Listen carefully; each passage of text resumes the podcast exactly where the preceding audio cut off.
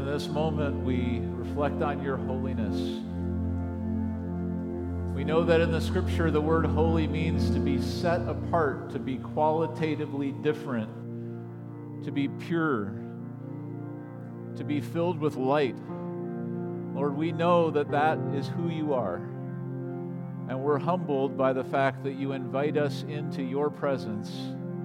And you even offer to extend your holiness to us, to share with us your kind of life. Lord, you created us for it. You died to save us from ourselves so that we could be redeemed and live in that life. And right now, today, you're inviting each one of us to live a holy life. So, Lord, we know you are holy forever, and we celebrate that. We look forward in heaven to celebrating that. And every time we sing it and every time we say it, Lord, may our hearts be filled with gratefulness and joy that you have invited us to be a part of it. We're glad today to open up your holy word. I pray that you would give us ears to hear, eyes to see what you want us to know as a church together and very personally as individuals. Lord, would you empower us and as we listen for your Holy Spirit's voice, would we hear from you today? In Jesus' name we pray all this. Amen. All right, you can be seated. Thank you, team. My name's Dan Jarvis. I'm one of the pastors here. And if today's your first Sunday with us, I just want to greet you and say we're so glad you're here. Uh, you're, you're stepping into the very end of one story and the beginning of a few others. Today, we're concluding our study of the book of Acts. And we set out a few months ago with kind of an audacious project to read every verse in the book of Acts out loud in church. And we're all the way at the end of that journey, chapter 27 today. So if you want to get a head start, you can pull back to the seat in front of you, turn to Acts 27. The other aspect of our time today that we're celebrating is that this day marks the beginning of our fall ministry season. And Zach, a few minutes ago, introduced a little bit of that. But really, for every age and stage, we have opportunities for you to connect and to engage with people, uh, with one another, and hopefully engage with the Lord and into your mission in life. And there are so many different things that are starting right now. So, as Zach mentioned, there is definitely a place for you and for every member of your family. If you would say, you know what, it's fall, the summer is behind us. It's time to get organized. It's time to get things calendared again. This is the moment to do it. Today kicks off multiple classes that you can learn more about God's Word. Today is the beginning of life groups. If you'd like to circle up with a few others and connect with them in homes, we have, I think, 11 life groups meeting across the area, maybe about 120 people involved in those. Uh, we have multiple children's and student ministry opportunities both tonight uh, the student ministries kick off, uh, as was mentioned before, Torch for junior high. I'm really excited about that, although I would say I have a little bit of apprehension, having no idea what to expect. We promised the kids a taco explosion. Uh, that is at 5:30. I'm not exactly sure what's going to happen, but I'm guessing there'll be some cleanup after the taco explosion that we'll have to do. And, uh, and then, of course, high school with Amplify. And then Wednesday night, we have Awana kicking off for eight, uh, fifth graders and under. Uh, by the way, last, just, just to kind of give a sense of that, I realize we're divided into two services, so we don't always know what's going on across the whole church family. But last week we had 399 people in church. 77 of those were under fifth grade. Um, and that's, that's exciting when I think about the, the impact that we can make, especially, I mean, we want to make impact on everyone, obviously, in, in Jesus' name, but we also look at kids and students and say that is the key time when their worldview is being formed and when their sense of identity is being forged and when they many of them are introduced to jesus and we want to be as faithful as we can with those opportunities um, i've read statistics that would say upwards of 88 even 90% of people who ever become christians do so before the age of 18 and why is that well all the old dogs out there know it's hard to teach old dogs new tricks, right? And the, the older you get, the more stuck in your thinking you become.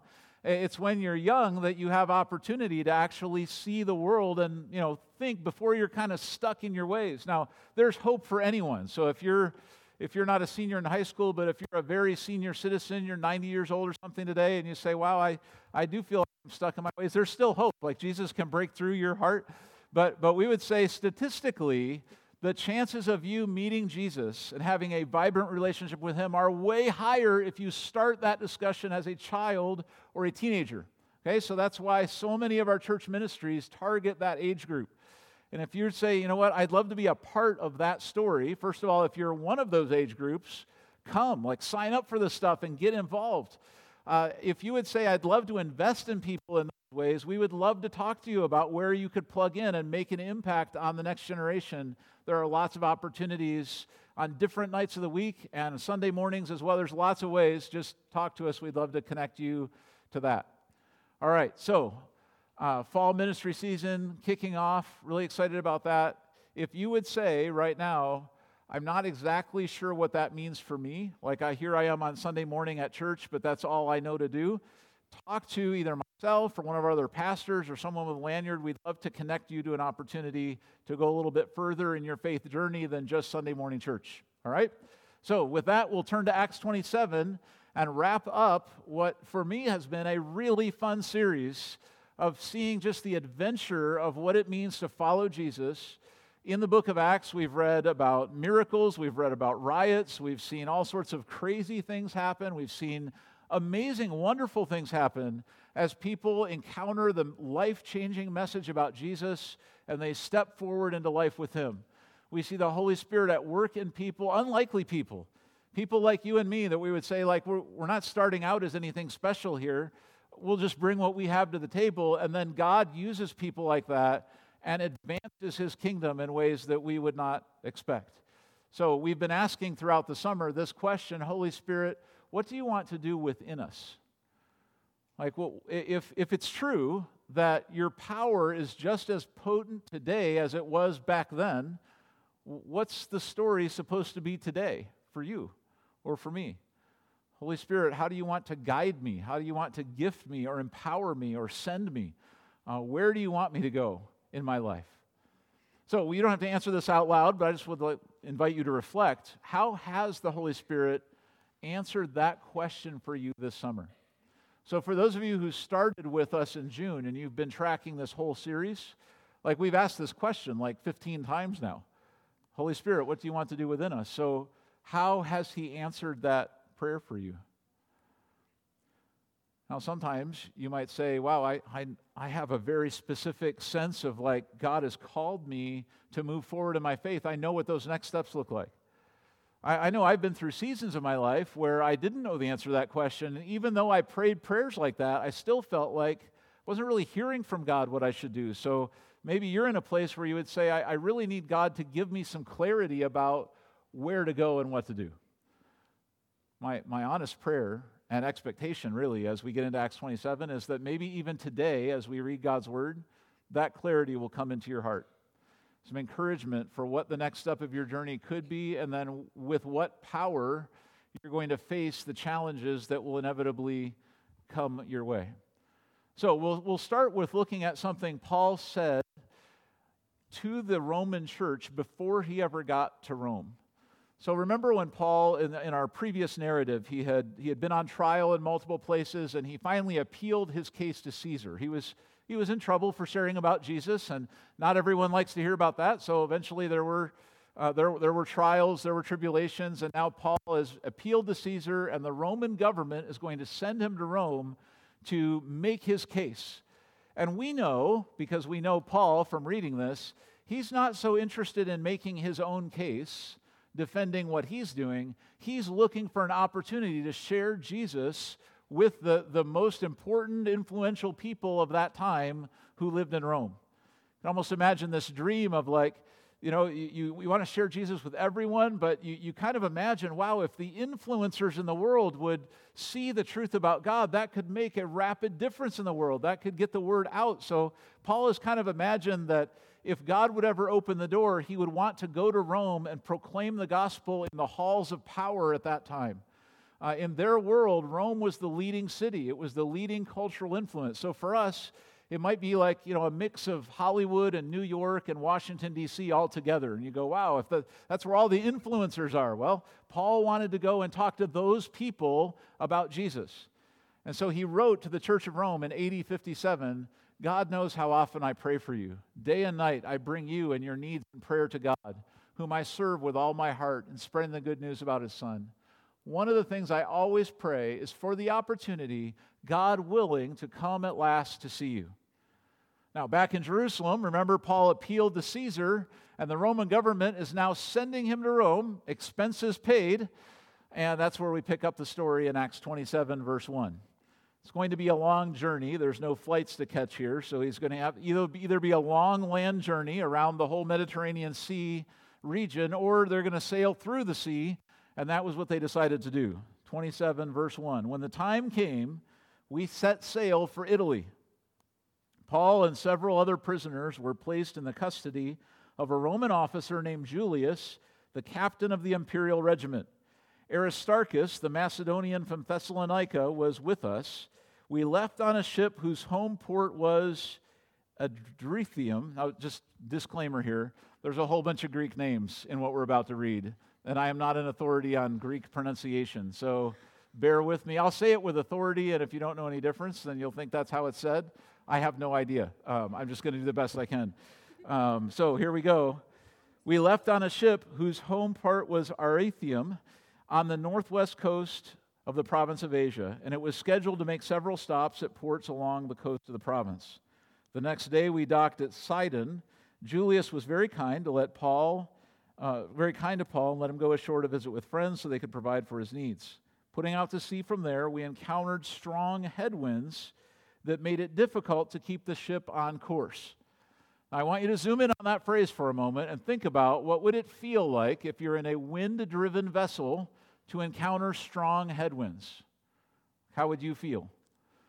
I don't know if you've got any sailors out there, but um, that's going to make your journey more difficult right? What you kind of wish for is a gentle breeze just sort of pushing you where you want to go, maybe 75 degrees, and you know, the fish are jumping in the boat so you can eat them, and it's just all perfect. That's not what was happening here. And what we discover is this is the first of a whole bunch of trials that are still coming. You go, wow, hasn't Paul been through enough? Like people have tried to kill him, they've stoned him, they've mobbed him, they've imprisoned him, they've flogged him. Uh, well, there's more coming today because now he's out on the open sea and the sea is not cooperating with the vision of getting to Rome. And so a whole bunch of headwind comes his way. It says So we sailed north of Cyprus between the island and the mainland. Keeping to the open sea, we passed along the coast of Cilicia and Pamphylia, landing at Myra in the province of Lycia. There, the commanding officer found an Egyptian ship from Alexandria that was bound for Italy, and he put us on board we had several days of slow sailing. And sometimes when you're on your life's mission, you think, if only I could get there a little bit faster. But here comes some days of slow sailing. And after great difficulty, we finally neared Cnidus. But the wind was against us, so we sailed across to Crete and along the sheltered coast of the island past the Cape of Salmone. We struggled along the coast with great difficulty and we finally arrived at, arrived at Fair Havens near the town of Lasea. So, so far, how's this cruise going? Not exactly a pleasure cruise, right? At every stop, I mean, notice every other phrase he's noting, like this was not easy, this was not easy, this was not easy. Still facing it with faith. I mean, he knows where he's supposed to end up, but it's not an easy ride getting there. Verse 9, we had lost a lot of time. The weather was becoming dangerous for sea travel because it was late in the fall, and Paul spoke to the ship's officers about it. Men, he said, I believe there's trouble ahead if we go on shipwreck, loss of cargo, danger to our lives as well.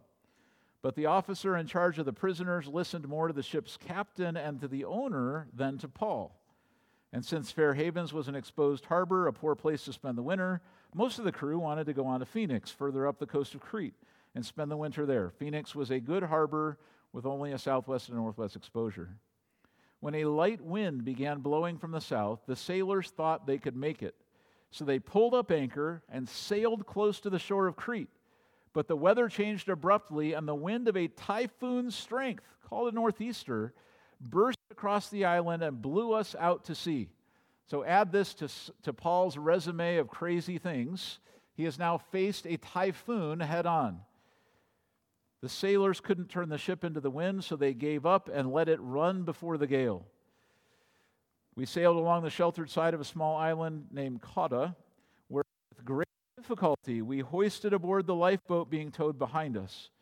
Then the sailors bound ropes to, around the hull of the ship to strengthen it. They were afraid of being driven across the sandbars of Syrtis along the African coast, so they lowered the sea anchor to slow the ship and were driven before the wind. The next day, as gale force winds continued to batter the ship, the crew began throwing cargo overboard. So, this would be a common practice to kind of lighten the ship, in theory, to not sink, uh, but it did them a little good. The following day, they took even some of the ship's gear and threw it overboard. The terrible storm raged for many days, blotting out the sun and the stars until all hope was gone. No one had eaten for a long time. Finally, Paul called the crew together and said, Men, you should have listened to me in the first place. So there is biblically, you can say, I told you so. This was going to happen. I told you, you listen. Now we're all paying the price. You would have avoided all this damage, he said, and loss.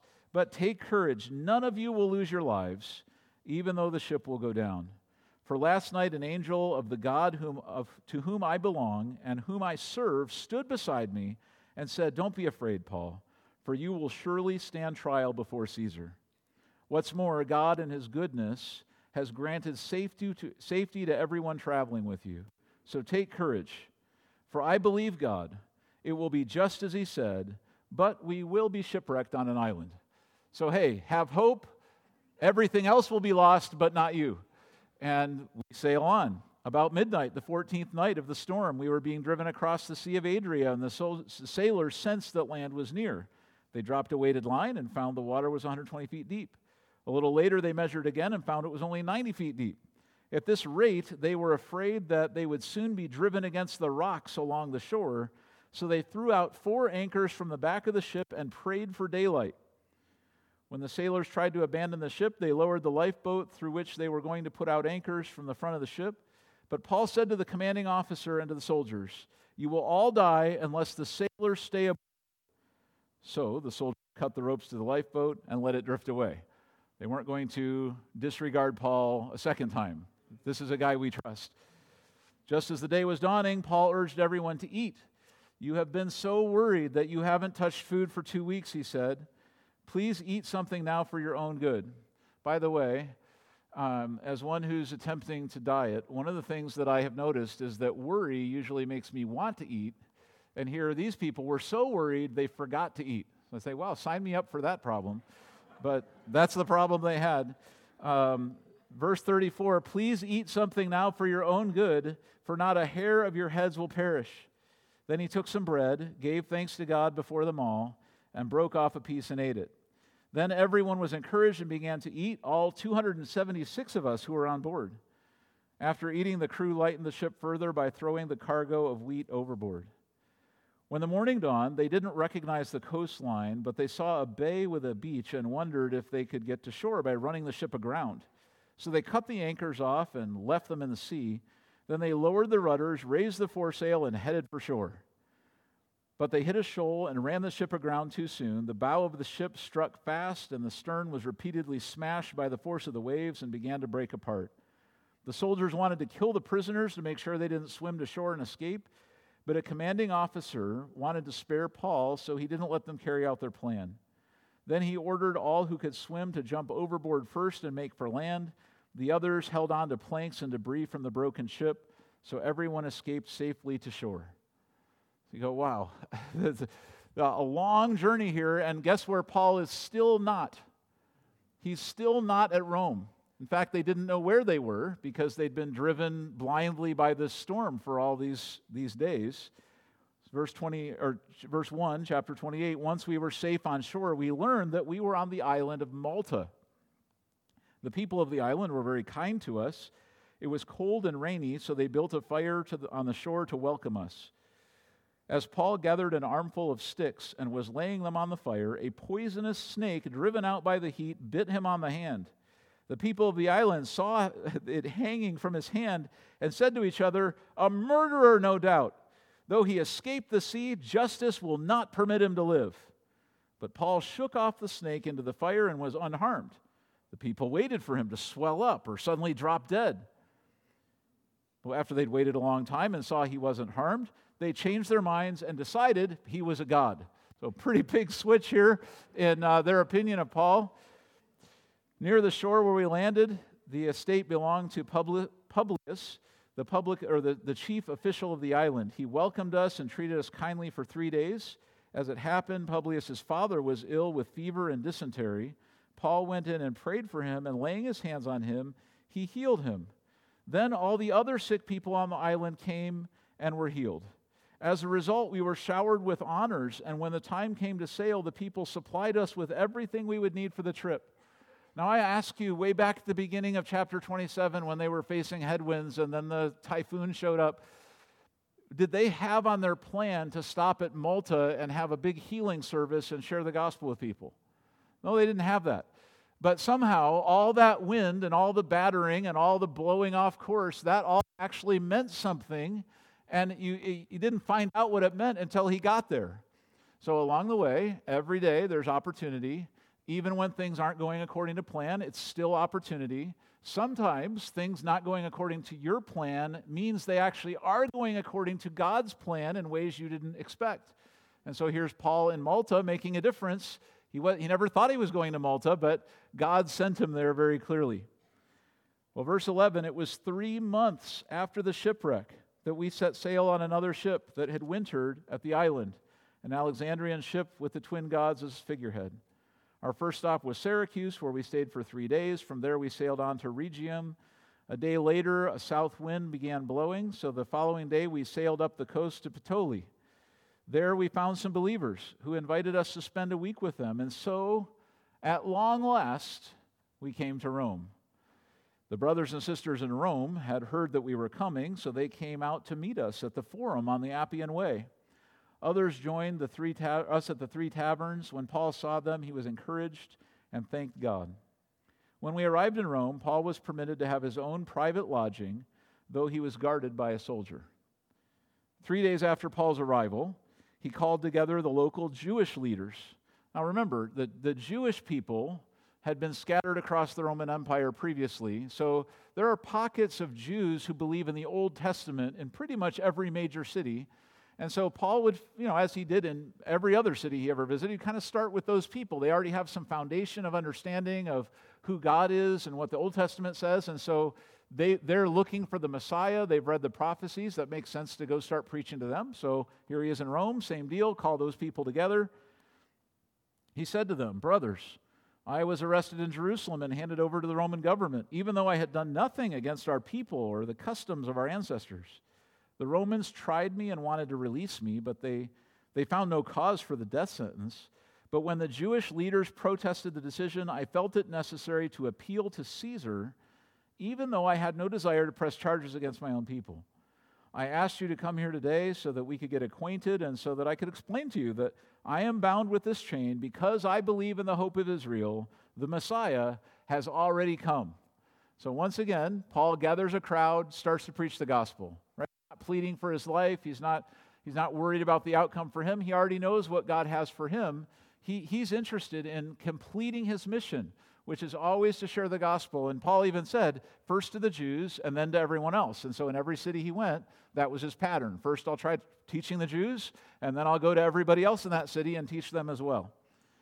Well, verse 21, they replied, We've had no letters from Judea or reports against you from anyone who's come here, but we want to know what you believe. For the only thing we've heard about this movement is that it is denounced everywhere. So a time was set and on that day, a large number of people came to Paul's lodging. He explained and testified about the kingdom of God and tried to persuade them about Jesus from the scriptures. Using the law of Moses and the books of the prophets, he spoke to them from morning until evening. Some were persuaded by the things he said, others did not believe. After they'd argued back and forth among themselves, they left with this final word from Paul The Holy Spirit was right when he said to your ancestors through the Isaiah the prophet, Go and say to this people, When you hear what I say, you will not understand. And when you see what I do, you will not comprehend. For the hearts of these people are hardened, and their ears cannot hear. They have closed eyes, their eyes cannot see. Their ears cannot hear, their hearts cannot understand. They cannot turn to me and let me heal them. Story as old as time here, right? Isaiah knew it. Paul's seeing it again. Some people, it's not that they lack the capacity to understand, it's that they lack the will to listen. Their heart is hard and they don't want to learn. And as a result, it doesn't matter if they see miracles. It doesn't matter if you show them prophecies being fulfilled. It doesn't matter if the truth is plain as day. They don't want to listen. So, heaven help the person who is that person, right? Because they can't hear they can't change, they can't learn unless somehow their heart is softened. So Paul said, You know what? I see exactly what Isaiah was saying because here I'm sharing all this with you. It's super obvious, and most of you are still not believing. So, verse 28 So I want you to know that this salvation from God has also been offered to the Gentiles, and they will accept it. For the next two years, Paul lived in Rome at his own expense. He welcomed all who visited him, boldly proclaiming the kingdom of God and teaching about our Lord Jesus Christ, and no one tried to stop him. And there we have a cutoff in an ongoing story, right? Because there's more that's going to happen. But as far as what the Bible records for us in that first century, that's the end of our storyline. For the rest of the story, if you go, well, wait, what happened to Paul? Or what happened to that early church? Or how did churches grow from that point forward? We have historical records, we have general world history, church history to look to. But as far as the Bible's concerned, that's as far up as the narrative goes. So I wanted to zoom in on a couple of things, and, and I wanted to ask you a question that I hope will encourage you on your journey wherever you're sailing to. Okay, so first note that Paul, his, his wish, his prayer did come true. Right? He'd been praying for all those years, like I just would love to get to Rome to share Christ. And look what happens in AD 58. So he had written to the Romans in AD 57, said, I wish I could come. AD 58 or so, he actually gets there, boldly proclaiming the kingdom of God and teaching about our Lord Jesus Christ. Historical records indicate that, that that could have gone on for as long as five years, that he got to be in Rome teaching and preaching uh, under house arrest, but with enough freedom to be able to go ahead and share the gospel with people that were curious. And the, and the, and the Christian message spread through the Apostle Paul. So I think about how resolute he was along the way to get to Rome, and yet how many setbacks he faced. You say it was years prior to this, he was wishing he could go.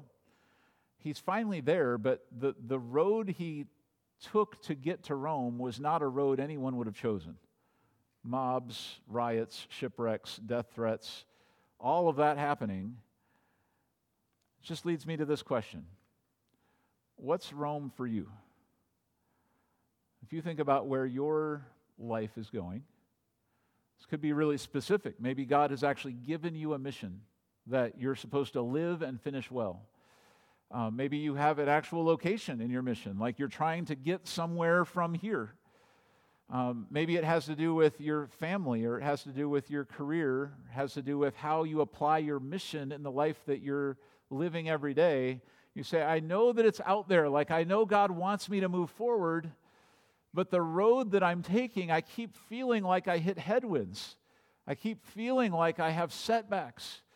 I keep feeling like just when I finally get it together, now it's time to throw all the gear overboard and my ship crashes and I have to start all over again. It happens to all of us, right?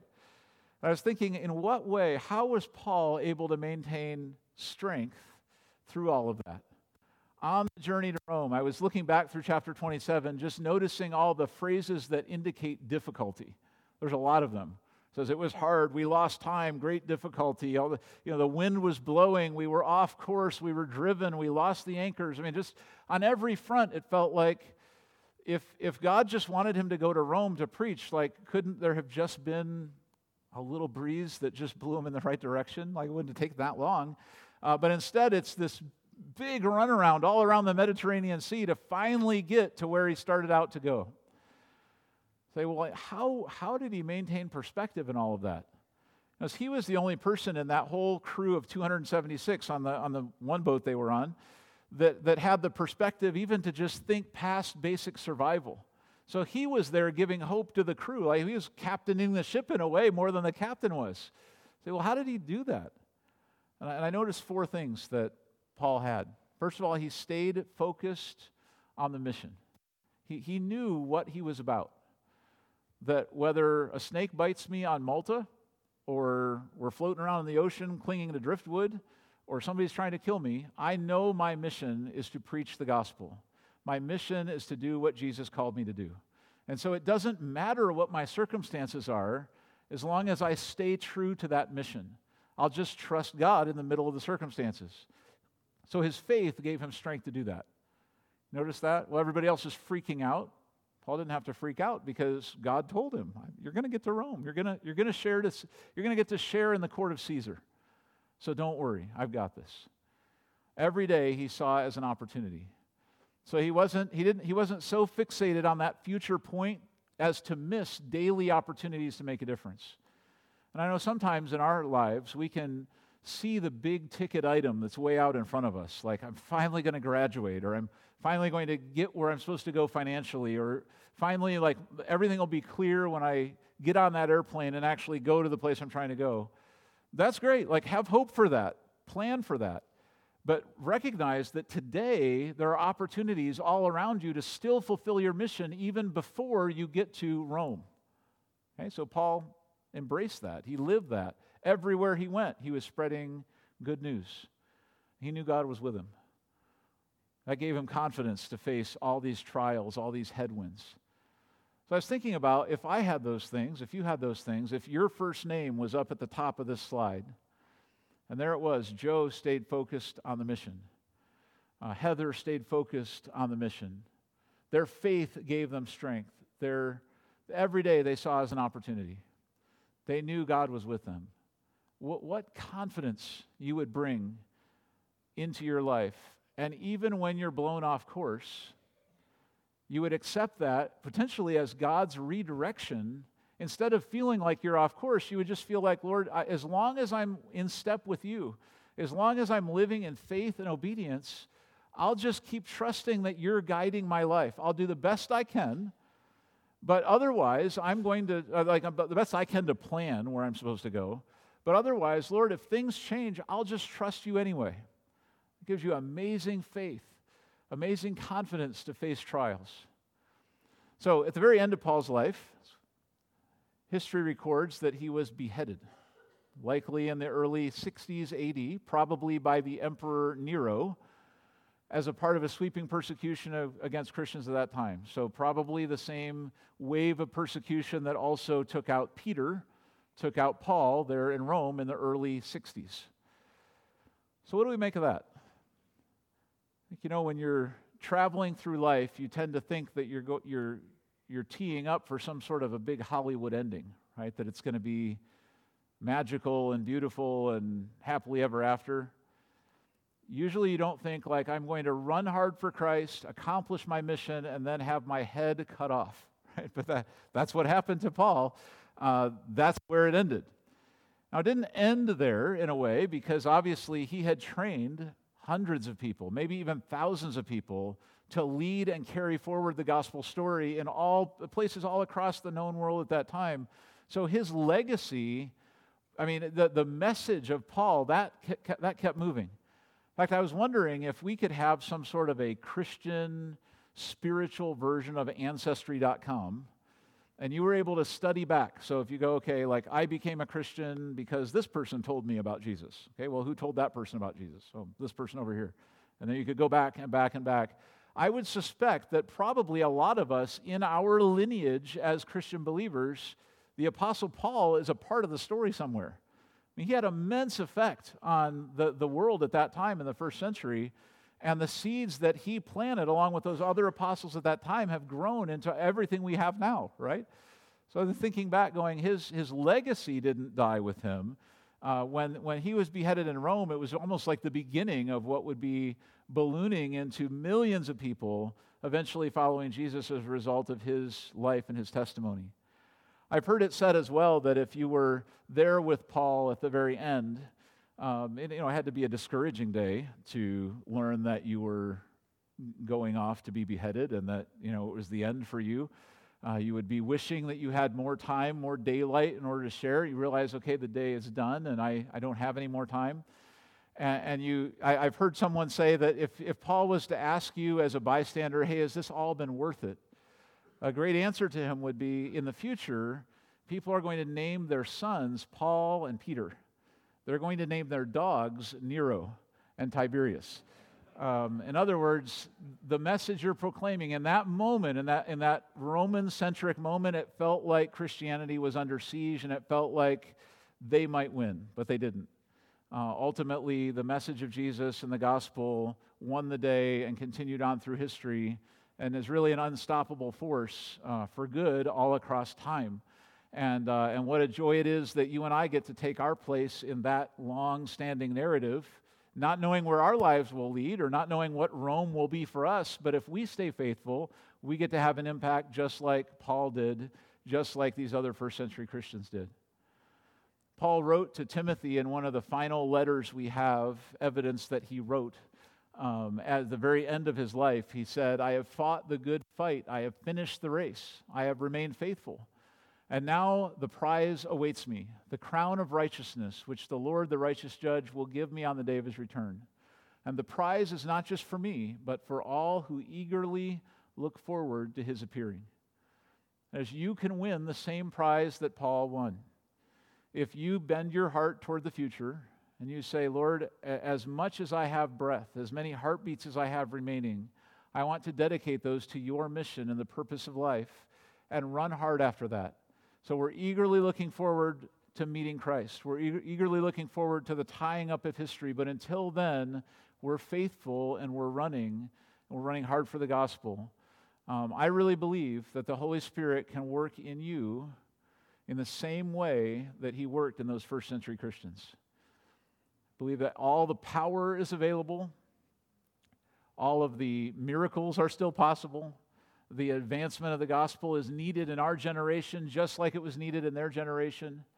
And there are places that we can go, there are seas we can sail, there are decisions we can make uh, that will carry us forward in that story of mission if we have the faith to say yes to God. Uh, if in our lives we're willing to say, Lord, I, I'm, I'm available. You can send me, you can use me, I'll trust you even when I face headwinds, even when things don't go the way I expected. Okay, so I wanted to end our series in Acts with the verse that we started with. This is really a theme for the whole book of Acts and a summary of what happens in the book, what happened to Paul, and what could be the story for you, what could happen to you uh, as you walk with Jesus. You will receive power when the Holy Spirit comes on you and you will be my witnesses, telling people about me everywhere in Jerusalem, Judea and Samaria, and to the ends of the earth. I don't know what your Rome is, but if you'll trust in God, He'll get you there. It might not be the way you would select, it might be tougher than you imagined. But if you have faith, God will give you confidence. He'll protect you, He'll get you to that harbor that you're supposed to land in. Uh, keep believing, keep trusting Him don't give up. Holy Spirit, what do you want to do within me? I'd like you to bow your heads and close your eyes for just a moment as we ask this question once again. For weeks and weeks, Holy Spirit, we have asked you what you want to do in our church, in our families, in us personally. We recognize that you um, have called us out of the mundane and regular and predictable life that the world offers, and you've offered us an adventure of faith to live. You've given us the power to make a difference in our world. You surround us with your presence and fill us with confidence when we feel like our lives are off track. And all you ask of us is faith that we would believe you enough to obey you. So I pray that we would do that today. pray for every one of my brothers and sisters in the room. Lord, if there is someone here right now that does feel like they've had a shipwreck, or it's time for some sort of reset, or that the hurricane force winds are blowing directly against them, I pray that you would give them a fresh vision of where you want to take them. And Lord, in the dark nights, the lonely seas that they might face, I pray that they would have courage, not just from within, not just because they can imagine a better future, Lord, but because your Holy Spirit gives them the faith to keep believing. Lord, in our hearts, we all want to believe our lives are adding up to something important. And whether we get to go to Rome or anywhere else, Lord, our lives are in your hands. Would you take our lives? Would you send us in your power? Lord, would you direct our daily steps? I look forward to the opportunities you'll put in all of our pathways, even today, to see your Holy Spirit at work.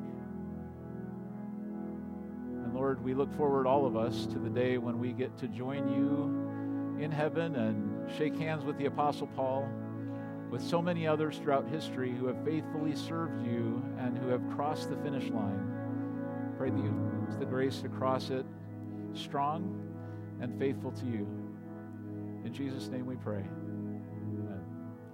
All right, God bless you. We'll see you next week for the beginning of our new series. Until then, go in the Holy Spirit.